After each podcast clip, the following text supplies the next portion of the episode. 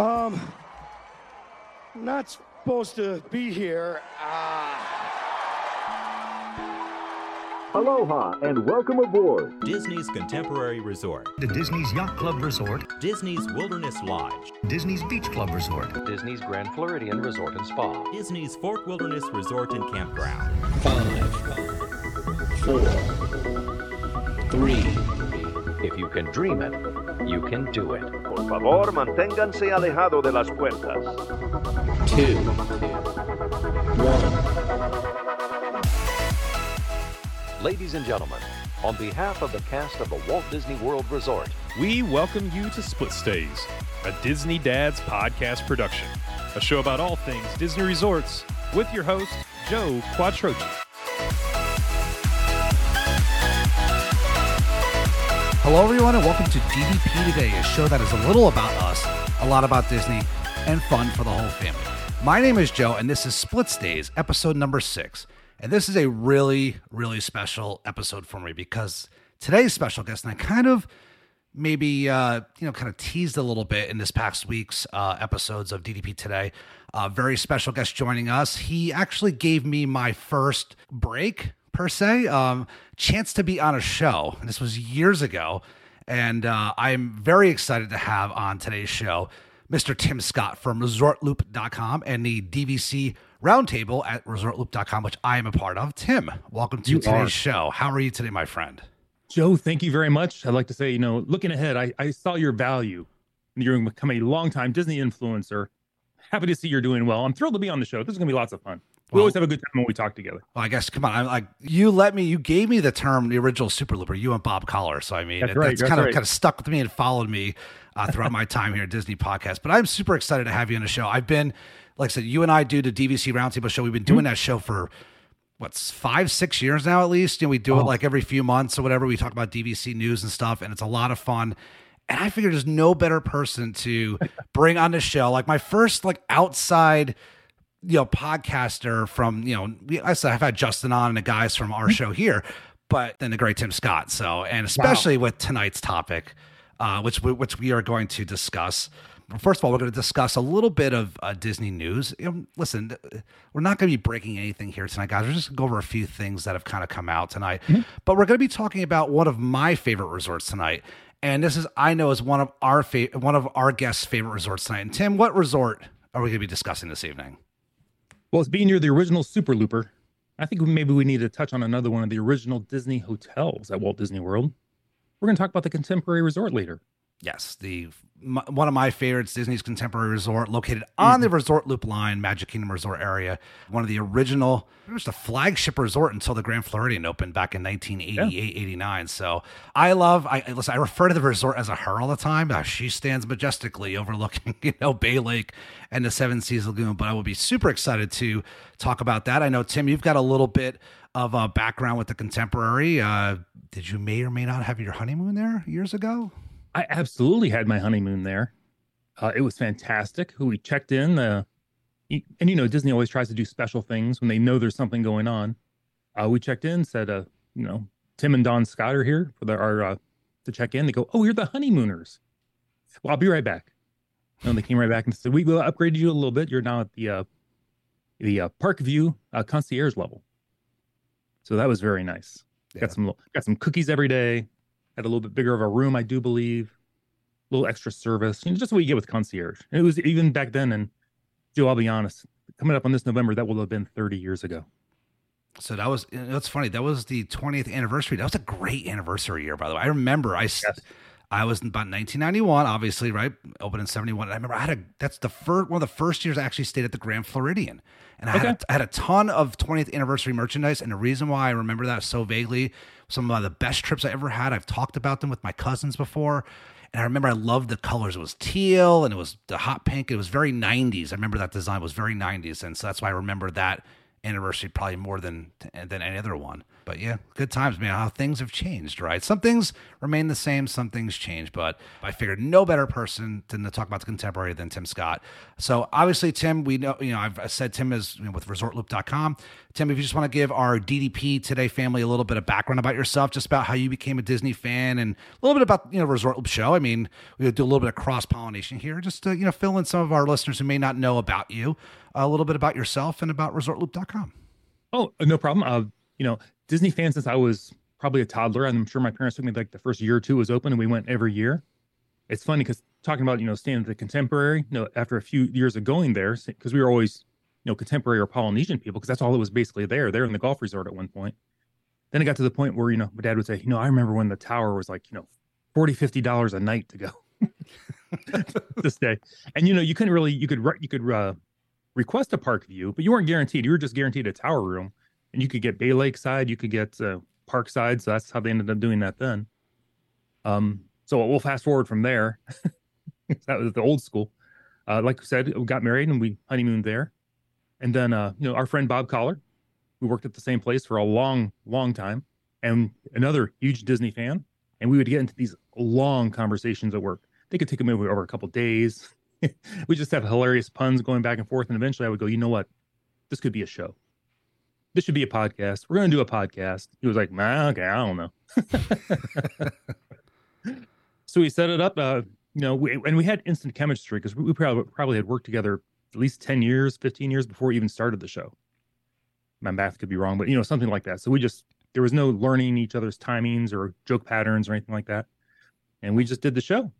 It was a blast. Met great, great, you know, people along the way. You know, yourself, the entire uh, DVC roundtable, Rebecca Toon, Brad Coates, oh Emily Hansa Hicks. Oh, there's so many, so many.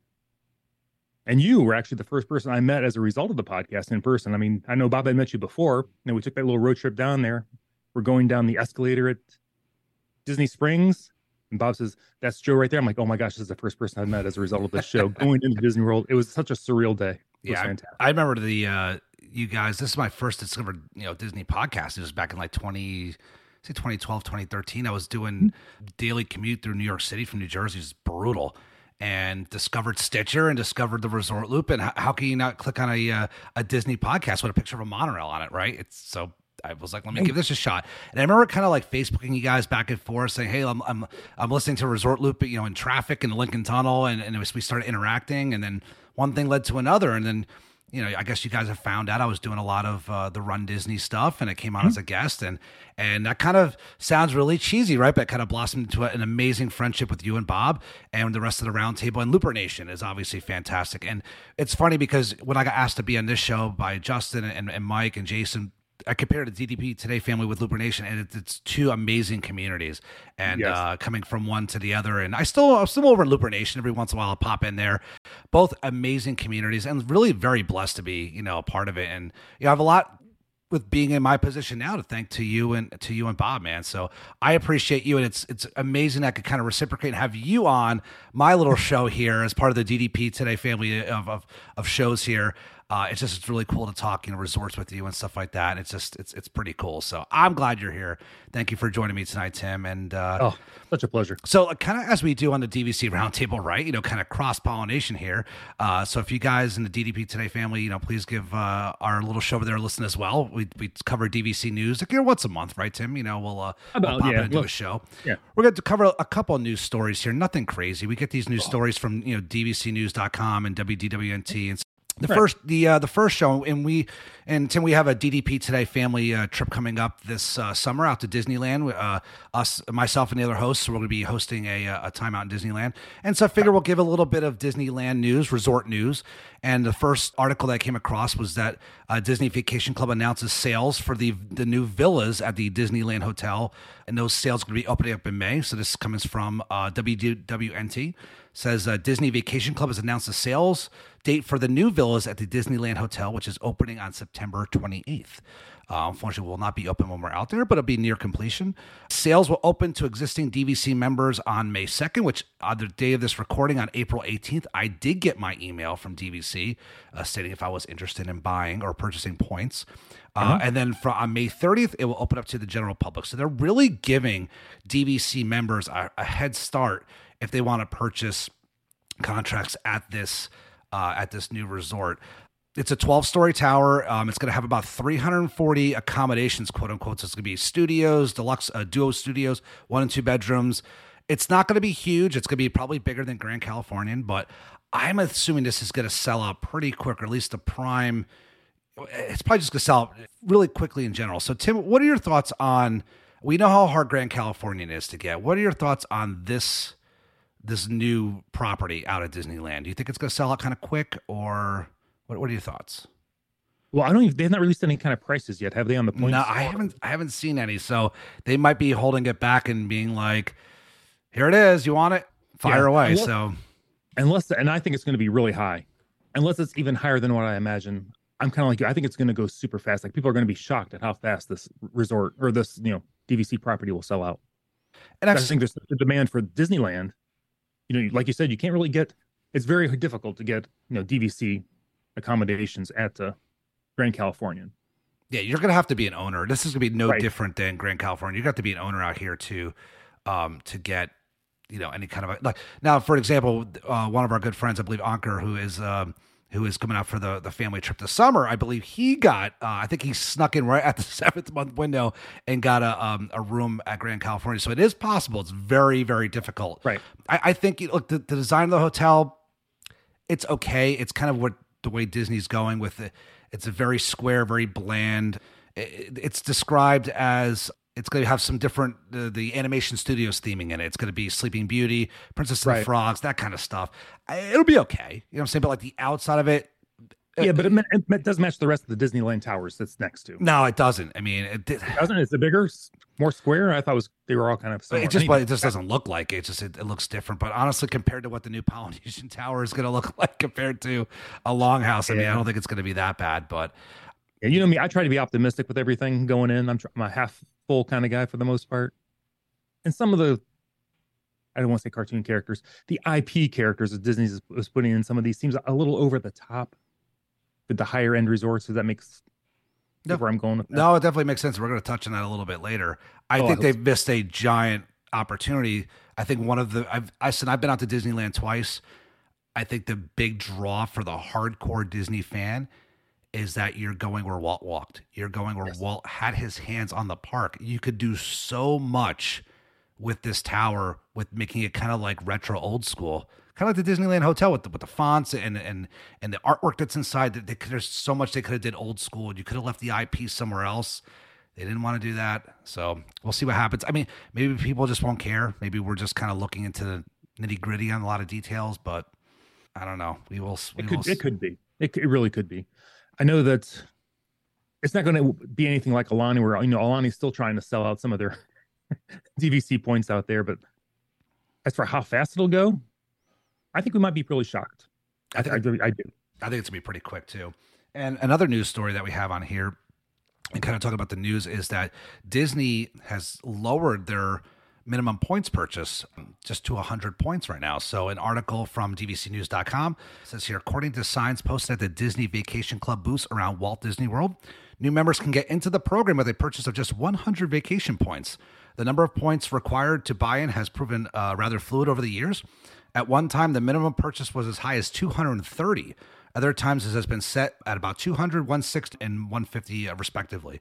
Uh, approximately 10 years ago, DVC also promoted a 100 point buy in. Uh, there's been kind of that, we've talked about it on the roundtable many times, Tim, that, you know, the 25 point minimum buy in to get the blue card and they kind of raised and they saw what people were doing.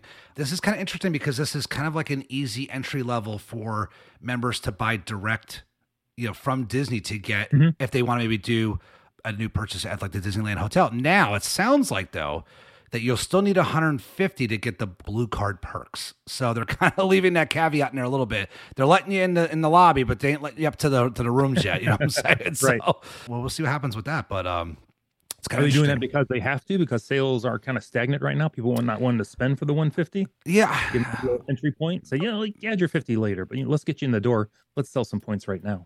That could be. Um, the article here says that there's no word on whether this minimum is going to be permitted for every DVC location. So don't know if this is going to be specific just to some other resorts that they can't sell, possibly. Like you're saying, maybe the other resorts like Aulani or Riviera kind of stagnated off a little bit. and They got inventory they want to push, but it doesn't really say right now if that's going to be if it's going to be for every resort. But we'll see. But it is also likely they said that the 100 point minimum will, will be offered when the sales begin for the Disneyland. So that's they're kind of yeah i think they maybe look i don't think they have a hard time selling the disneyland tower i mean but i mean Are we uh, assuming they'll have the same uh, kind of uh, resale restrictions that we see with the Riviera? I, I- don't think they're going to change at all. I mean, there hasn't been anything. I think that'd be front and center on the news if they were going to change those restrictions. So, as far as I know, the same websites that you that you read and follow, there hasn't been any update on that. So, I think that they'll probably keep. And I think if you're buying if you're buying Disneyland, I think you're you're using it for Disneyland. I think Well, in, in, that's this, in, in this case, there just to kind of close out the um, this article it says with the lower point lower minimum point purchases available, DVC has not reduced the number of points required. In order to qualify for membership extras and perks, as we just said, owners must accumulate at least 150 direct points to qualify for the Walt Disney World Sorcerer Annual Pass, admission to DVC's Moonlight Magic events, admission to the DVC member members only lounges, shopping discounts, dining discounts, and more. Definitely see that the 150, the especially with the annual passes kind of being re-released this past week or two weeks ago.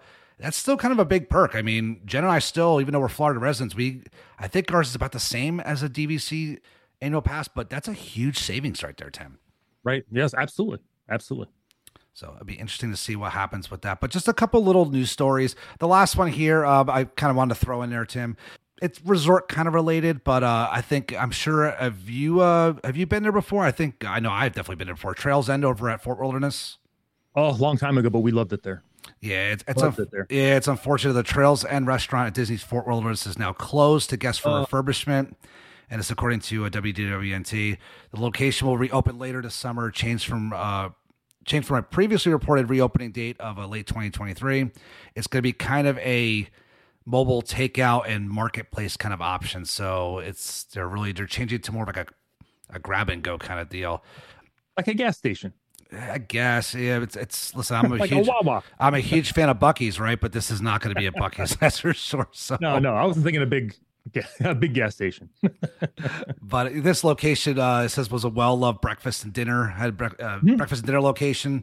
Uh, it was a popular choice for guests staying at Fort Wilderness Resort and Campground, which kind of stinks because it's taking a sit-down area away from people that maybe don't want to like. Listen, maybe they're in their RVs or they're in uh, their tents or even somebody who's staying at the Contemporary Wilderness Lodge. It just wants to pop over to somewhere different. It's taking away a sit-down, you know, area or restaurant to eat at. and this menu had food. Anyone in the family could find something to like, you know, some kind of fried chicken, some kind of fries, some kind of ribs on occasion, you know, biscuits, gravy, hearty home style vacation food. Yeah, I know stuff where calories don't count, right? you know, so You count them 51 weeks out of the year. Don't count them. exactly. Don't ever count when you're there. It's just it's not good. But Oh, so so we'll see what happens. It's close for refurb right now. It's been kind of this is not really new breaking news, but we'll see what Yeah. happens with it. it. I'm sure it'll look great. I'm sure that the theming will be great. I mean, you really can't really de-theme anything at Fort Wilderness. Uh, I think it'll be a benefit to certain people who do stay at Fort Wilderness. If you just want to grab something and go, you got a family, you're staying in a tent. Uh, maybe you don't want to sit down, you want to be on the go. It may be beneficial, but you know, always never want to see a, a fan favorite kind of go away. Um, No, not at you all. know, that's the one It's thing. like something they could have done. It's could have done at the trading post there at Fort Wilderness. Yeah. At the settlement and the village. Could have done the same thing. Grab and go sandwiches. there's plenty of room they could have built something else there and left Trails End, Then but there's that. Then there's that. Yeah. So so but we'll see. So. And the uh, hope you do. Maybe that's a hidden thing they're not telling us. well, I'm glad I'm glad Hoopty just our rumor. I'm glad Hoop-Dee-Doo's back, man. At least we got that back. We didn't lose Hoop-Dee-Doo. That's uh, you know our beloved show. So um, that's good. That's back. The last thing I'm going to touch on, Yes. lastly, before we get into the contemporary, real quick. Uh, have you seen pictures of the uh, progress on the Polynesian Resort Tower, uh, the DVC expansion? Have you seen any recent photos, Tim, of uh, what's going on over there? Last I saw was two weeks ago, maybe three weeks ago, and uh, I know. I need to see how it looks after they get the outside on the building. Than I was, I think it could. Uh, I don't know. It's very Joe, I- s- I'm not- it's very square. Squid. It's very concrete. It's tower. I mean, I don't know. Maybe this, like I said, I was very. I, was, I mean, you know, they're going to be concrete on the, you know, step to the hurricanes there, but you know, it's how they're going to make it look. And you know, I'm, I'm are they going to bring back a luau, Joe? Is there any hope for a luau? Is what I'm kind of. I don't know. I don't think so. So, as like I, I, was saying this on a, on a previous show, I'm gonna miss Luau Cove. I used to go to church there when I was a kid. They used to have the, Yes. the different the church services. I just yeah, I don't think it's uh, I don't think it's gonna happen. But yeah, I don't know. Me, like I said, I was very passionate about this. I was very, I don't know. I, was, I, I wish they made it look like one of the long houses. I think the, the Polynesian architecture is absolutely amazing. It's timeless from the 70s. It still stands the test of time 51 years ago, you know, 51 years later. We'll see. Maybe I'll be pleasantly surprised. I don't know. It's going up pretty quick, which is good, which is maybe why they're doing these 100 minimum points. Maybe they just know people are just going to add on or get new people just kind of buying, get the 100 points, and then get the add on itis. I don't know. Right, right. I'll say one of my concerns with this tower is like the added capacity and it's going to put on all the uh, resort loop uh, hotels and getting to the Magic Kingdom. That's a lot of other people you're going to have to have dealing with the same restaurants all along the loop because you know you know you resort hop, you go to different places, you go to the Magic Kingdom, and sometimes when you're at the uh, Grand Floridian, getting on the monorail can be quite a challenge after you've spent all that money for the you know top deluxe on the on the monorail. Yeah, I definitely think they're going to need to do something. I don't know how they're going to do this because people have dining reservations. But yeah, if you're staying at the Grand Floridian, you- good luck getting on a monorail after staying, you know, after the Polynesian picks up, uh, at the monorail picks up at the Polynesian. It's going to be crazy to see how I'm looking at a um, from dvcnews.com they they posted the, the the design plans for this resort and how close the pool area is to the existing buildings at the legacy polynesian village resort don't know if it, they're going to be super strict on keeping these resorts separate. For example, it's at Bay Lake Tower, right? Technically, it's supposed to be only Bay Lake Tower uh, guests are supposed to be using that pool, but there's nothing really stopping anybody from going in there. I mean, really, the only pool that really has the the magnetic gates that really hold people back are like the Polynesian, the regular Polynesian lava pool, and Stormalong Bay at Beyond Right, Beach right. Club. So we'll see what happens. But it's really tight, really on top of it. Uh, I don't. It's gonna be very, very crowded over there. But time will tell. We'll see what happens. Maybe we'll be pleasantly surprised. Um, Could be. Well, could be. But I just want to get your take on that. I've been very passionate, very opinionated about the new tower going there. I think if it would have looked exactly like if they would have built a retro tower like they did from the 70s, it would have been absolutely amazing. And they just they went True. a different Yes, way. yes. So, but, Yes. but we will see. But we will head down a resort loop, past the Grand Floridian, past Contemporary, and we're going to pull up into the Grand Canyon Concourse Station over at Disney's Contemporary Resort. And uh, one of the original hotels, flagship until 19, late 1988, uh, opened on opening day. And uh, I believe I seen one of those episodes. Tim uh, didn't Bob Hope open? Uh, Bob Hope had a special, and they were in the Grand Canyon Concourse doing some sort of like speed. Lot, lot of crazy things have happened at the Contemporary. a lot of crazy history things I'm aware of. I don't know if you want to get into some of the history things. I could always think of, you know, the famous Nixon, you know, I am not a crook speech. You know, That's where he puts right. the, the finger quotes was there in the, uh, oh, what's the ballroom? It was, I just had it. Ballroom of the Americas, possibly. That's be on the, the second floor, I guess, right? I think so. Yeah. yeah. Second floor, So yes. not- yeah. Yeah. Uh, But yeah, lots of crazy things happen. But just a little bit of background. opening uh, October 1st, 1971. 655 rooms. There's 295 are DVC. So not a, it's a big resort, but not a big resort. There's not a ton of rooms there. Average square feet is 394 square feet. Just to give you guys comparison, Grand Floridian is about 440. The Poly's 415. Originally designed to have the uh, rooms slide in. I guess U.S. Steel constructed these rooms and they kind of slid in, slides like a chest of drawers. And, Yes, uh, yes. Originally, they were supposed to be able to be pulled out and refurbished, and I guess between the uh, the humidity in Central Florida, everything kind of swelled, and that kind of put the end to that. So uh, they're just kind of they are where they are. But um, yeah. I heard the, uh, like one side of the contemporary allegedly sunk like, it was just like a quarter of an inch or just something. And you imagine like your chest of drawer, you cockeye that a little bit, you're not getting anything open. It's kind of the same thing that happens. I've kind of heard. I think I've- heard that story as well. I didn't know if that was actually uh, if that was actually true or not. it's cons- it's constructed of an A-frame tower, which we all know of, and a garden uh, garden wing. There used to be two, is Contemporary North and Contemporary South, and then on the Contemporary North side, there used to be a giant racket club. I mean, the, the Contemporary was the place. If you were a tennis player, Tim, you went and played tennis. Do you remember? you that? could play tennis. I, I always wanted to play tennis there, or at least like rent a ball machine. But you know, it's a Disney vacation. You're busy going in and out of the parks, and sometime by the time you maybe come back, you know, two o'clock around Orlando, Central Florida, it's not the most pleasant time to go out in the middle of the day under the sun and you know hit some balls. Exactly. So I remember some of my first memories of the contemporary. You know what's funny is I love this resort. I've never stayed in the tower. My oh, grandparents okay. did. I've, I've been in the rooms up there. I've never stayed in the tower. I've always stayed in the garden wings. And believe it or not, I if Jim were to give me the opportunity, I probably would still stay in the garden wings. It's just something I don't know why. I love the garden wings. They're just so quaint. I like sitting outside. You ask for a first floor room. Because remember, the second and third floors in the garden wings, it's only three floors. There's no balcony which is which is kind of it's kind of weird. Polynesian was the same way. There's no balconies on the upper floors, but you get a first floor room. You can sit outside. You watch the boats go by, going over to Fort Wilderness and Wilderness Lodge. I prefer the garden wings. That's just me. It Yeah. will be quieter, I do believe. In It will be garden. quieter. So when you were there during your honeymoon, did you you guys were concierge, right? So you stayed in the tower. Tower, 14th floor. Oh, so you were way up there. Did you have a theme park view or a Bay Lake Tower view? We had a park view, Okay. and we were actually, strangely enough, you know, for our honeymoon, kind of weird traveling with friends of ours who had three kids at the time, or was it four kids at the time? Either way, the two older boys, you know, came up with us once, and uh, you had to punch a code into the elevator this is before the keys, right?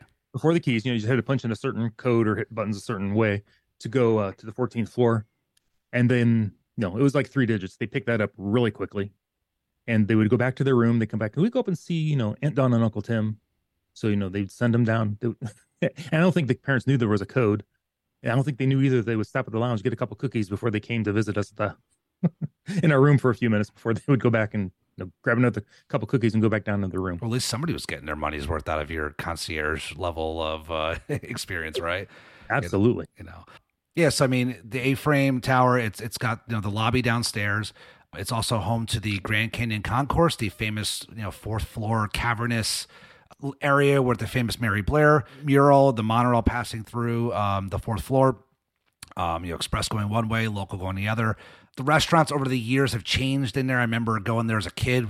I used to. I remember right before it closed, I ate at the Concourse Steakhouse with my mom. Right before, Yes. right before they closed it and became a Contempo Cafe. You know, and everything was very. se- And I don't think maybe a lot of people realize this, but when the Contemporary first opened, it was very southwestern themed. It was almost like the original Coronado Springs. Do you remember that, Tim? Oh, absolutely. That's why the fourth floor was called the Grand Canyon Concourse. and and uh, and that's why the Mary Blair uh, mural is very southwestern themed, and Yes. it's kind of gotten away from that, which is kind of sad. I'll be honest, Joe, I don't really like the way the contemporary has evolved. I don't either. I don't like how I don't know if you recall the Fiesta Fun Center was where the Wave Oh, restaurant yeah. is now. It was a nice huge game room. It was out of the way. Then, you know, when I heard they were moving the game room up to where the shops were, was it the Fan- Fantasia? The, so the worst gift shop in all of Walt Disney World is in the middle of the Grand Canyon Concourse, and that is the Fantasia gift shop. Yes. But it, it was over where the, the arcades were now, and they were nice little shops, but they carried a you know wide array of stuff for a small of a small of a location. And then there was the little but the bar, alcohol, the spirits thing right next to that. And then, you know, the whole concourse there was kind of open, had open seating. It sounded much more relaxed. Now, granted, back then also you did not have Chef Mickey's. You know, people twirling napkins and music blaring really loud when you were walking there, you could hear you know, glasses clinking and people talking softly. It was more of what you call, well, you, I would more consider like a, I won't say adultish, but you know, it didn't, it didn't, it wasn't as much as chaos in there. Yeah, there was no strollers. There was no stroller parking in the Grand Canyon Concourse at the time. I believe one of those restaurants was is called the Play the Pueblo Room. I think, if I remember, The Pueblo Room, yeah, Pueblo Room. I think I'm just kind of go off the top of my head right now. I don't have the those notes that far in front of me, but yeah, I mean, it was definitely some of the shops are still there today. Uh, Bayview Gifts, BVG, still the same name. It's been there since uh, you know I think opening day. Um, I make it a point. My wife thinks I'm nuts that I stop in here all the time and look for contemporary resort merchandise. And I will say this I've made many pleas. I've done it on the round table, Tim, remember? Yes, yes. Um, I'm like, please, we're the general manager of the Contemporary make some resort merch, and they've done it, and it's much better than what it was. It's not perfect, but it's definitely much better. But I always stop in BVG and, and see what they have in there. Unfortunately, that Fantasia gift shop doesn't match the current aesthetics of the Contemporary. It's an No. awful, it's in an absolute awful spot. It's probably the thing I hate most about Walt Disney World is that gift shop. It's terrible. I do miss the Fiesta Fun Center, which was down on the first floor. Uh, Steakhouse 71 is an up, upgrade. I mean, I think it's a fantastic breakfast dinner, fantastic dinner, great. oh, un- thank you. Yes. underrated Fantastic. underrated lounge dinner too um at, at steakhouse 71 and they- they have still the same kind of shops upstairs they have the um they have the outer rim which uh, jen and i are a fan of chef mickey's uh, on the grand canyon concourse definitely needs an update uh, it's still using that teal and purplish kind of theming so the, the contemporary has multiple themes going on at the same time right now Yes. it, it drives me nuts, man. But let's let's get into the rooms real quick here, Tim. If you ever seen some of the old photos of the contemporary, I loved the theming. The last reiteration, which you kind of still can get in the garden wing, it's kind of the fried egg kind of like theming on the carpets. If you kind of see that, if you've Oh. ever been, yeah, it's it, it's hard to describe. But you know, dark colors, I liked it, didn't bother me. But now they've gone with the Incredibles theme rooms.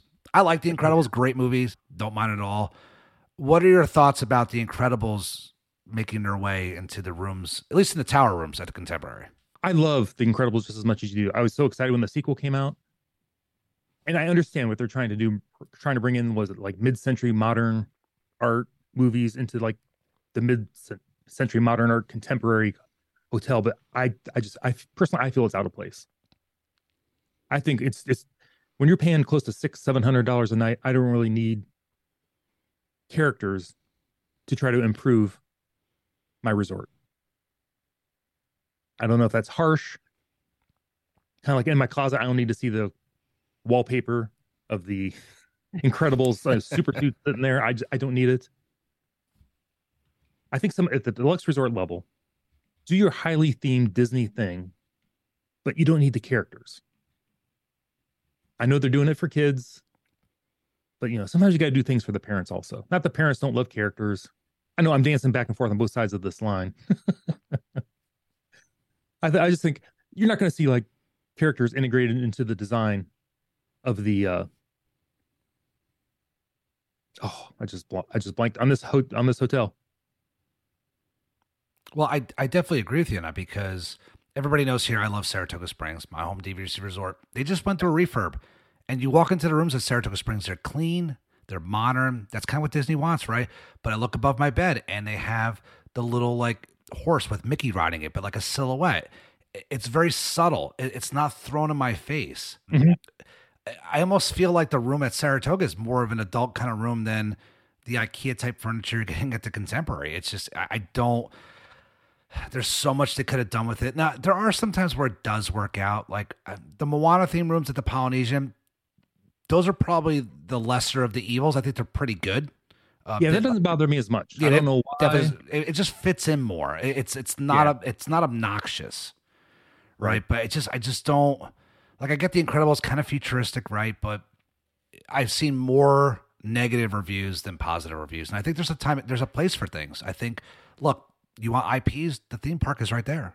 But when you come back, I mean, you have you have you have a California Grill right above you. It's like you don't need to have stickers of the Incredibles in your room. That's just me.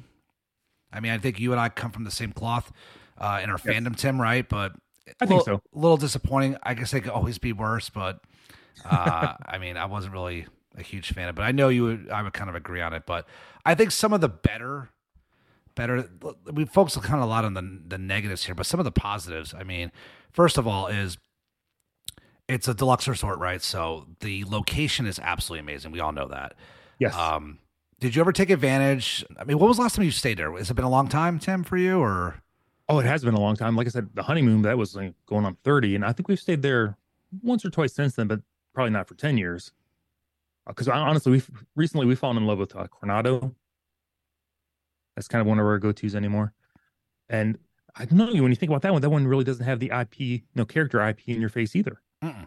It's you have to kind of search it out so uh, maybe that's on a subliminal level maybe that's one of the reasons Oh, Coronado is that was the last episode we just did of Split Stays. It was it's so underrated. It's a great location, great resort. Even the outer rooms are absolutely amazing at Coronado. I don't even need to stay in the tower to enjoy that resort. I mean, the location just walking to the Magic Kingdom is so is so underrated. And I know people some people say, "Well, I paid to be on the monorail line.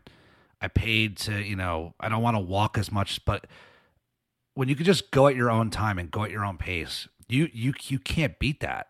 I mean, and, and the fact that like you know what, if it is raining, you have a you have a two minute monorail ride back to your resort.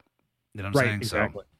Hey, you can use a walk when you can when it's not, and you know, when it's a nice short walk like that. Because otherwise, you might be waiting, you know, two, three monorails, and if it's you know the end of the end of the evening after the fireworks, you could be standing there for a long time when it's just you know just a walk right there. Yeah. also too is you're you're in such close proximity to if you want to do the monorail bar crawl per se. I mean, there's a lot of different bar crawls out there now, but if you want to hop over to the Poly, hop over to the Grand Floridian. If you're feeling saucy, you can get into Shades of Green. You can do that one too if you want. But I mean, you've got so many modes of transportation there. You got, you know, we got bus service. It kind of stinks that they share bus service with Wilderness Lodge. So when you are coming back from the other parks, it, it's kind of you got to make that extra stop, which is which is unfortunate. But the fact that you have direct boat service to, to Fort Wilderness and to uh, you know to all the amenities over there, what are your thoughts about you know taking a boat places? Well, I'm pro boat. I love I love the launch boats. I love the cruiser, you know, boats. Um, I used. Can you still take a boat from the Contemporary to the Magic Kingdom? That used to be a route. I don't know if I you do the name the- the monorail. I don't even know what color flag they used to be. Remember some different color flags. Yeah, I don't I remember- I don't know. If, I don't know if they they do it. Probably. I don't. I don't see why they would. I mean, it's with the walkway Right. being there now and the yeah. and the secure. I don't know. That's a good. That's a good question. To look into that. I don't think. So- I, I don't. I wouldn't think so anymore. Right. But I could be wrong. Let us know if I'm wrong. No, I remember green was you know Polynesian to the Magic Kingdom. I think blue was contemporary. Yellow was uh Polynesian. I don't know. Ask how I remember that. I don't know. And that was probably before the Grand Floridian was because you had to remember that because if you did, you got in the wrong boat. there was no internet. There was no iPhones back then to look at where you're supposed to go. Right. Plus, then if you wanted to get on the boat, you had to actually show your hotel ID. I remember that. You had to you know pull it out of your wallet, or you know, if I had it in your wallet where you could flash it real quick, and you know they would wave you on. But you know, it's like you have to be sure to show it now. You know, just walk wherever. But By the way, I remember that 1991 when you were there on your honeymoon. It was that Mhm. that 20th anniversary year. We were on the Grand Plan. It was a very good time for my family. I was very blessed to be a part of that. Yeah. I still have my Grand Plan card. I thought my you know what didn't stink because I had showed that card like I'm staying at the Grand Floridian. I'm on a monorail hotel and I get on the monorail now. I thought as a 10 year old kid or 11 year old kid, I was the bee's knees. You showing, were. showing that card. I know, your park ticket was on there. Mhm. That was that was. A, I wouldn't be surprised if that came back. I mean, I don't know if they would ever do that. I don't know if they would ever. God, it would be a mess if they really tried to do that. There'd be so much confusion because there's so much interacting between bouncing from resort to resort. I don't think it would. I don't think would ever do that. But well, they, I think they would if they was a. Uh, you can make a nice little marketing thing on there where people want to post about it on social media, and you charge a premium for it. We both know they would figure out Oh, a way to make it happen in that Tim, case. Tim, don't give me any ideas. Come on, man. I know. Trust me, I've had fantastic ideas that I do not bring up on shows. well, the contemporary's got you know it's got it's got great amenities for you know parking. It's got plenty of parking there, which is great. Um, it's obviously a premier place to park. Um, there's a lot of people try to park there and walk to the Magic Kingdom. They're very strict on it. So if you are a guest staying there, it is a great place. It is a perk to park there, and that's actually probably one of the resorts that if you were to pay to park. I know that they've kind of taken that away, but that was probably one of the places it was kind of worth it to do it. But plenty of parking there. You get your bus service, your water launch, and obviously your monorail, your flagship and you're walking, walking to the Magic Kingdom, which is which is great. So, as for um, I kind of call it the concrete jungle behind the Contemporary. Uh, 'cause it's not a lot of grass, but it's got it's got two pools, not really including Bay Lake Tower as part of this this Mhm. kind of discussion because it's kind of its own thing. I've had many arguments with friends about. They said, "Oh, I stayed at Bay Lake Tower. It's like staying at the Contemporary." Back, no, it's not. It's not the same thing. It's a, it's a complete. It's got its own front desk. It's its own th- separate thing. But we're not talking about that. But they have two pools there. They got the original pool that's all the way out by uh, Bay Lake. That was there since day one. That circular pool. It's like a quiet Yes. pool. And then you have the other pool, which our other co-host Justin likes to talk about, has the worst pumping system. if you go and uh, there's a fountain in the middle of the pool, and if you kind of start messing with it, it's going to back up and make a mess. So, uh, but, Oh. that, but yeah, the pipes are not as uh, they're not great at the contemporary, but but that's got a great water slide there, plenty of seating. It has the activities, so lots to do. Volleyball court as well. out by the garden wing. So, what are your thoughts about the pools there, Tim? I mean, like nothing really, nothing really crazy. You know, you're not looking at a Stormalong Bay situation right at Yacht Beach Club. But what are your thoughts about you know, if you're staying, you're a guest there. Is it worth it? Is it not worth it? Is it a selling point? Um, I would not book contemporary if it was if my one of my major things I wanted to do was use the pools. If I was a pool person, I wanted to you know do it you know several days, several times during my trip, I'd probably lean Polynesian, Mhm. just Okay. for the theming.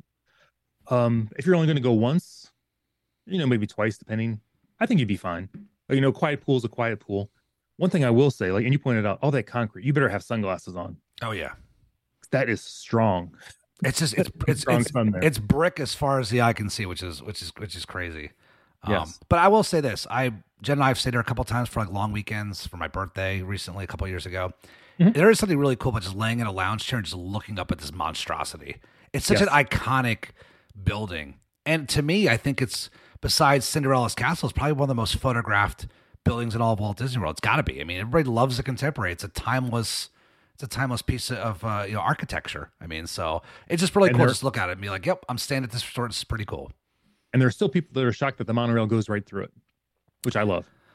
Yeah, I'm just still amazed about the amount of bugs that don't get in because of I know they have like the blowers I think keep a lot of things out by the storm doors, but just the amount of stuff that doesn't get into the building by having two Yes. open or four open doors in a giant building. But it's absolutely crazy. But yeah, the pools are great.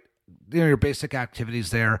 Um, out by the pool, they also have they have the sandbar, which is like the small little outdoor pool area. Nothing, nothing really to write home about, but it serves its purpose. And they have pool service and all that stuff.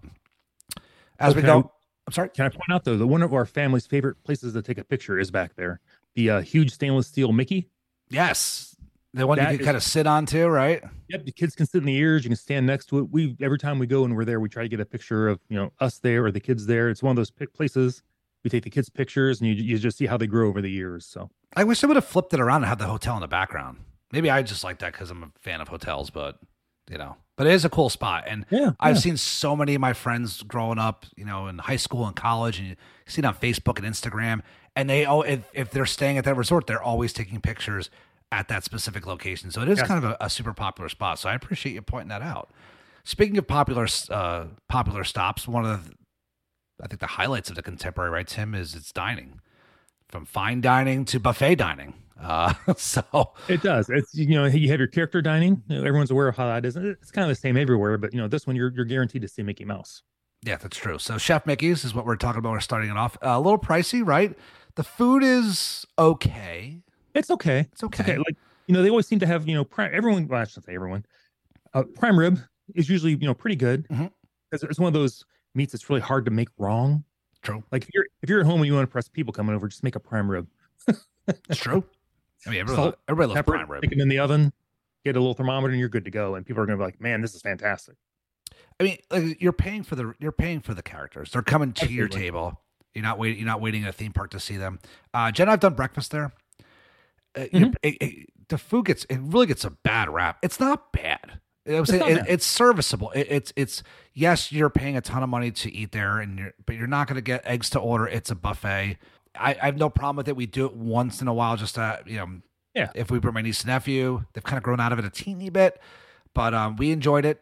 Uh, the food wasn't bad. I mean, it needs to be the, the the core needs to be updated. Even somebody like me who loves the purple and the teals, right? Um, Yeah, yeah, yeah. It doesn't really match the other three themes that are in the contemporary, but Right. Hey, if you don't like where you're at in the contemporary, you don't like the theme, walk a few feet and it'll change. Exactly, exactly. So, so speaking of walking a few feet, Contempo Cafe, Tim, uh, quick service on the Grand Canyon Concourse. Uh, thoughts about that? Have you you uh, stopped in there anytime recently f- to eat something? Uh, it's been a couple years. Um, I remember they had some different choices. They didn't have your standard burgers and fries. Mhm. I remember the service was you know, at the time we were there pretty quick. And you know, hey, I'll take a good quick, you know, grab and go something. Although again, Grand Canyon Concourse doesn't seem like a place for a quick service restaurant. It just doesn't. It seems like a waste of space. yeah. It seems like that that should be like I'm honestly surprised they didn't like move the quick. Like, well, it's got to be because of kitchen facilities, right? That's probably the reason why they didn't move it to like the second floor or third floor. I mean, like I said, it's an old building. It's it's probably hard to make renovations, but it just seems like a very like if you were to expand Chef Mickey's. it included that area, the amount of revenue that would come in there. But besides that, I mean, like they always have a nice selection of cupcakes for some reason. So Yeah. if I ever want a cupcake, I'll go in there. Uh, if Jen and I ever want to grab like a quick burger or like something else like a sandwich, it's serviceable. Sometimes it's easy to grab it, and there plenty of seating. It's it's it's nice. You get the monorail views, right? So um, it's a way to enjoy the atmosphere of a, a place you may not normally get to experience, right? With your family, watch the monorail trains go by, and the kids like it, and it's a, a cheaper meal than eating at some of the other more expensive restaurants. So Yeah, I'll say maybe maybe they could have put like Steakhouse 71 there. However, you know, it's kind of a nicer restaurant. You probably don't want, you know, kids screaming and, you know, parents trying to get their kids to eat next to where you're, you know, having a more of a fine dining steak type dinner. So I kind of understand that a little bit, but again, not my favorite. All right. Well, speaking of Steakhouse 71, we haven't really finished the Grand Canyon Concourse. but Let's let's take the escalator downstairs real quick. Let's do Steak, it. Steakhouse 71, former home of uh, uh, the Fiesta Fun Center back in the day, which I many uh, video games were played in there. Many of Yes. quick service meals were purchased in there. It still Um, echo it still echoes of air ta- air hockey tables. it does. It does. And it was, there was also the people forget there was a very small movie theater in there as well. yes, Um, yes. And then obviously the wave of American flavors came in, which I thought the wave was pretty good. I've never had any issues with it, but I love Steakhouse 71. I love the ambiance. I mean, it's very plain inside, but I love the, it kind of blends in very well with, with the new lobby downstairs with all the construction photos and stuff. But I'm a huge fan of this restaurant for breakfast, Tim. Have you had any experiences at Steakhouse 71? Not for breakfast. I, we had it for dinner, and it was fantastic. Fantastic. We ordered the- special bread, wonderful. We ordered the steaks, cooked on on point. Everything was tender.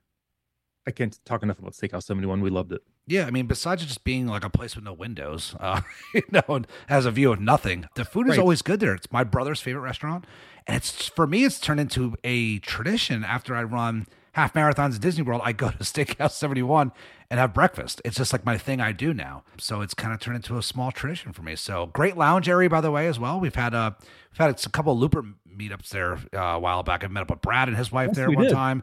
So uh, great little lounge area, underrated um, if you want to sit at the bar and have a, have a drink or just kind of hang out. So, Steakhouse 71, don't overlook it. A couple other ones here. Um, can't really kind of finish talking about food, without talking about the uh, the flagship, literally on top of the world, as it used to be called. Not the lounge next door, but you know the Broadway show, top of the world. But now it's uh, California Grill. It's been that way for a while. Not a fan, and I know Justin uh, on this show here is not a fan of either of the price fixed menu. I'm really hoping that goes away because the 50th is over. But, but put that aside. California Grill, Tim, what's your thoughts on it?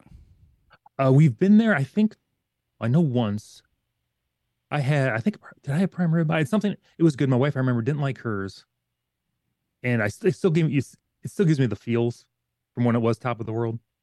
Because I don't know if you remember, Joe. One of the hard meals to get, even back in the day, was the Sunday brunch at top of the world. Yes. that was my favorite meal at Walt Disney World. Because you had some breakfast foods, you had the lunch foods, you'd go up and the view. It didn't even have to be a park day that day. Matter of fact, it probably shouldn't have been a park day that day. You just kind of digesting the rest of the day. Just digest, just enjoy the view. It wasn't a rush.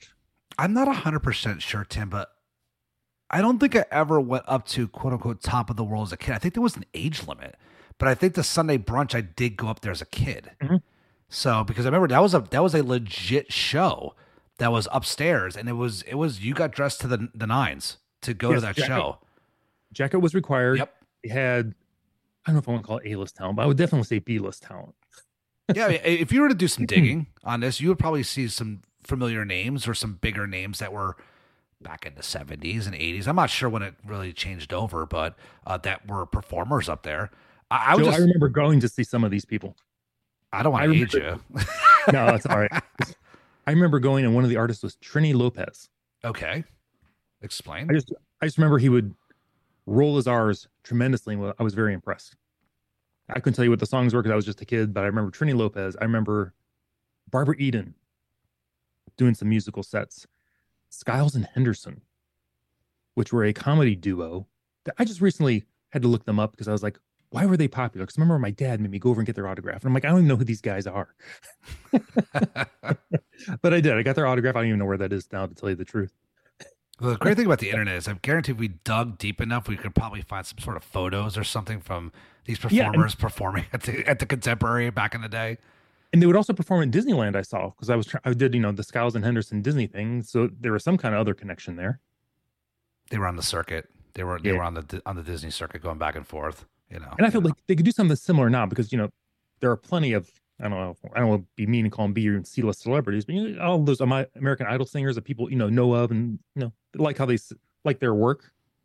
it's it's kind of what ends up at like eat to the beat sometimes. You know, like guys who've been Yeah. and not to say that they're B list because there's so many great artists that that were amazing back in the day, but they're 30 years past their prime. You know what I'm saying? But but us fans still enjoy it. We still Oh, we still absolutely. absolutely. So it's you know, and it's okay. There's a time and there's a time and a place for it. You can't be selling out. Even Elvis wasn't selling. Maybe that's a bad example. Uh, but I was saying, you know, not everybody's gonna sell out 80,000 seat stadiums for their whole career. You know, but No, absolutely not. But they have a huge fan base, and people are gonna be like, heck, I'll go see the I'll go see them at uh, top of the world. I'll go see them at Epcot, but there's so many Garden Garden Theater. Why not? There's so many things that have happened at this resort. I mean, it's you know, you, you talked about the Nixon speech before, and all of these artists and performers that perform there, and and the grand opening at Disney World. They had ceremonies there. It's just it's an the resort is it's changed a lot, but it and it's stayed the same. You know, after Yeah. all these years, I mean, you got a few changes here and there with some of the gift shops and stuff, and you know they added they added the coffee shop downstairs, Contemporary Grounds. You want to get your Joffrey's coffee, you go downstairs. But beside, you know, they've they've redone the lobby, which is great. Uh, I've heard a rumor that they may be knocking down the convention center in front, the one that looks like it was built in the '80s. Yeah. Um, so I don't know what they plan on doing with that. I'm really hoping, and I'm fearful of this because I love this resort that they don't knock down the other garden wing and put up another DVC tower there.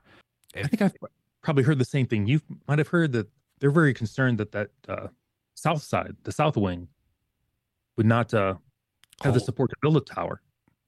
Well, maybe it's a good thing that's just leave well enough alone. It would really ruin some of the sightlines for everybody over at Wilderness Lodge too, and over at Fort Wilderness as well. It would probably look cool. Um, at the same time, that could be some of the reasons because I know that area. I know there's that one pad in between TTC and Contemporary. They've been trying to build there for years, and it's just too soft. They can't do it. So it may be similar to that. Who knows? But I'm really hoping that you know they don't touch the the South Garden Wing. Um, if you want to go to that convention center in front, it's fine. Make some more parking. I don't know how much Right. it's used really, but but so many things have happened at Contemporary. It's a great resort. There's a couple things I wanted to run across Tim just to kind of close out the show. Yeah, I yeah. love kind of reminiscing, but I took this from uh, touring plans.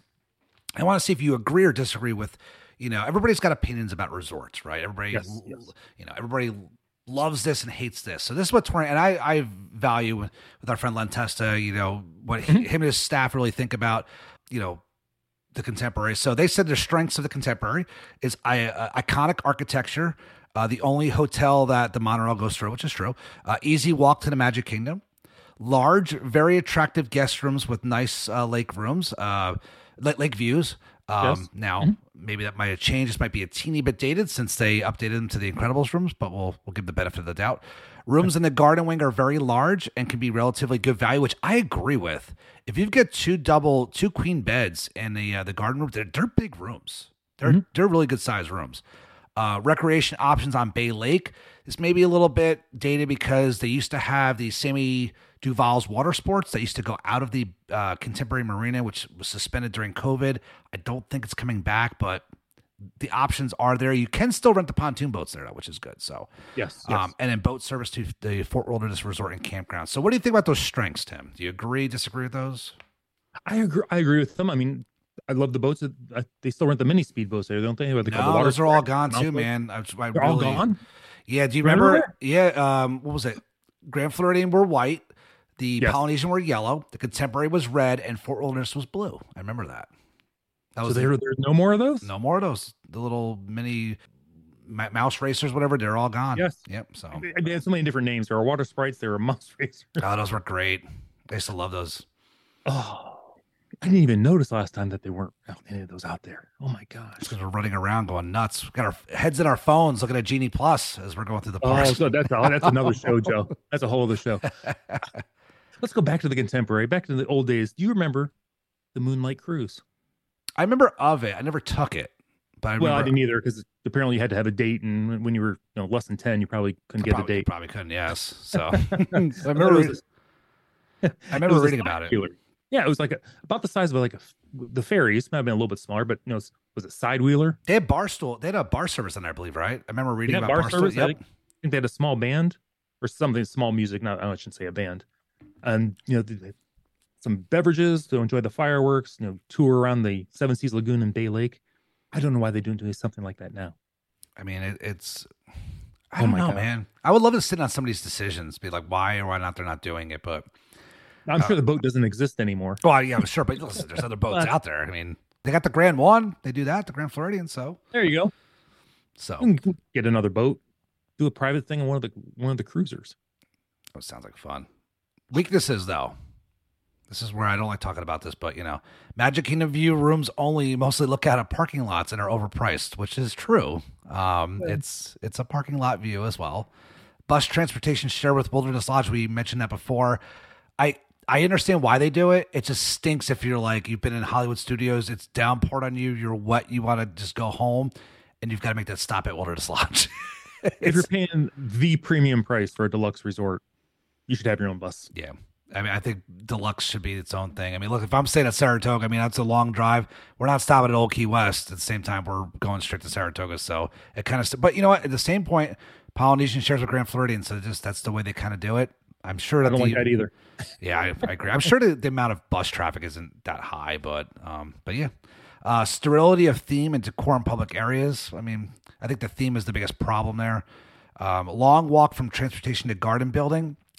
Uh, It is, but you know what? It's like in any resort. I mean, you can go to Animal Kingdom Lodge and stay at like one end of the resort, Yes. and I mean, so it's like that anywhere. The good thing is that even though you're in a garden wing, you can walk all the way through, and then when you get outside, it's still covered to get to the Grand Canyon Concourse. So it takes a little bit of effort to get there, but at least you could walk without getting wet if it's inclement weather. So that's always a good Yes. thing.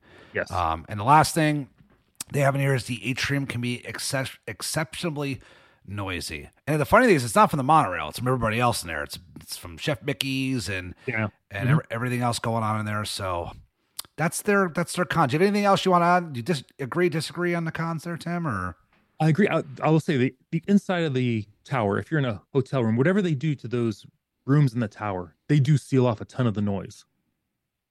If it's regular hotel noise, we were in the, the room, Park View, closer to the transportation ticket center, and for some reason, late at night, somebody cleaning down in the uh, Chef Mickey's area decided to bring a boombox okay, playing. I don't know, remember what it was, but we could hear that in our room, and we're like, "What is going on?" I opened up. I figured it was outside. It wasn't outside, you know, in the parking lot. And we had to call the desk, and it, it just kept going. And we're like, "Why is this person playing a boombox downstairs, cleaning while we're everyone up here is trying to sleep?" Well, the only good thing is maybe they would have earphones or earbuds now. You know, I but- suppose, but I'm like. Something should set off in your mind. This is not a good idea. Because I, I walked out there, then there were a couple people, you know, across the way, you know, looking down, and we're all looking at each other like, I don't know. It's like I just want to get some sleep. I paid seven hundred dollars for this room tonight. Like, But hey, and nothing else. It's a great story to tell. absolutely. So, but that's that. You know, we kind of touched on some on the surface, but that is Disney's contemporary resort. I love it. Um, I love the logo. I love the history of it. Yes. I, I love that they brought back some of the retro logos as well. Um, and some of the birds that just happened this past year with the 50th. You know, I hope it's around for another 50 years. I really, I think as long as Disney World's around, I think they won't touch this resort. I think this is, you can't replace it. It's stood the test of time for the most part. Uh, it stood the test of time weather-wise. I mean, it's survived hurricanes and everything else. But it's an absolutely amazing resort. Kind of gets overshadowed a little bit, you know, by the Polynesian. I think that the theming is is amazing there by the Grand Floridian, by Yacht Beach Club, whatever. But Contemporary is great. It's one of my favorites. Tim, a little bit of closing words. Your last thoughts uh, on the Contemporary and anything else that we may have missed tonight. Um, again, love the contemporary. I would say if you're doing a lot of Magic Kingdom visits, so that's your primary park, contemporary is a great option. Great option. If you're thinking of going Hollywood Studios or Epcot most of the time, or Hollywood Studios, Animal Kingdom, even even Epcot, you might want to consider something more along the uh, Crescent Lake area, the beach club type thing. Um, I think a lot of people we, we didn't mention this. We should have mentioned that Contemporary also a great hotel if you're going to Epcot. It's just a you know quick monorail switch there at the transportation and ticket center. Bingo bango, you're at the front gate. That's what it was designed for, man. It was designed to be Yeah. easy connections to Epcot, and it's, a, it's an awesome uh, location. And uh, yeah, I mean, I, I can't wait for my next day uh, there. You know, so. But Tim, there's no better, there's no better person I wanted to bring on. And it's funny because I made out the outline tonight, and and I, I told everybody on the previous shows I'm going to leave it up to Tim, but I knew you were going to pick the contemporary, and you texted me, you're like, let's talk about the contemporary. I'm great Yep, minds yep. think alike, man. We're already going to talk about it tonight, so Fantastic. there's no better person I'd rather have on uh, you know split stays than to talk to contemporary with you, brother. So, uh, in closing, please tell all of uh, our DDP family uh, where they could find you and and Resort Loop. You can find us at resortloop.com, of course. If you want to find us over at Facebook, we're also there under Resort Loop. And we also have a little private group over there. If you're into that kind of thing, it's a Looper Nation Live.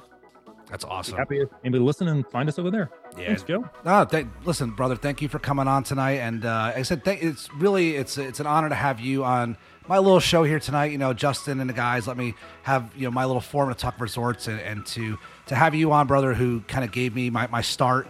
Uh, it's kind of funny, but like you know, you really introduced me into how to podcast and podcasting. It's been awesome, man. So thank you so much for for coming on as, as my first podcasting guest, and I look forward to having you on again uh, for a future episode. So thanks, brother. Oh, you just let me know when. And by the way, sounds like you're blaming me more, more than anything. That's all No, no, no, no. so, but that's Thanks, it. Thanks, brother. So with that, it- we're gonna end this uh, end the show tonight. So for everybody here at DDP today, uh, thanks guys for listening, and we'll see you real soon. Have a good night, guys. See you, everybody. Nice.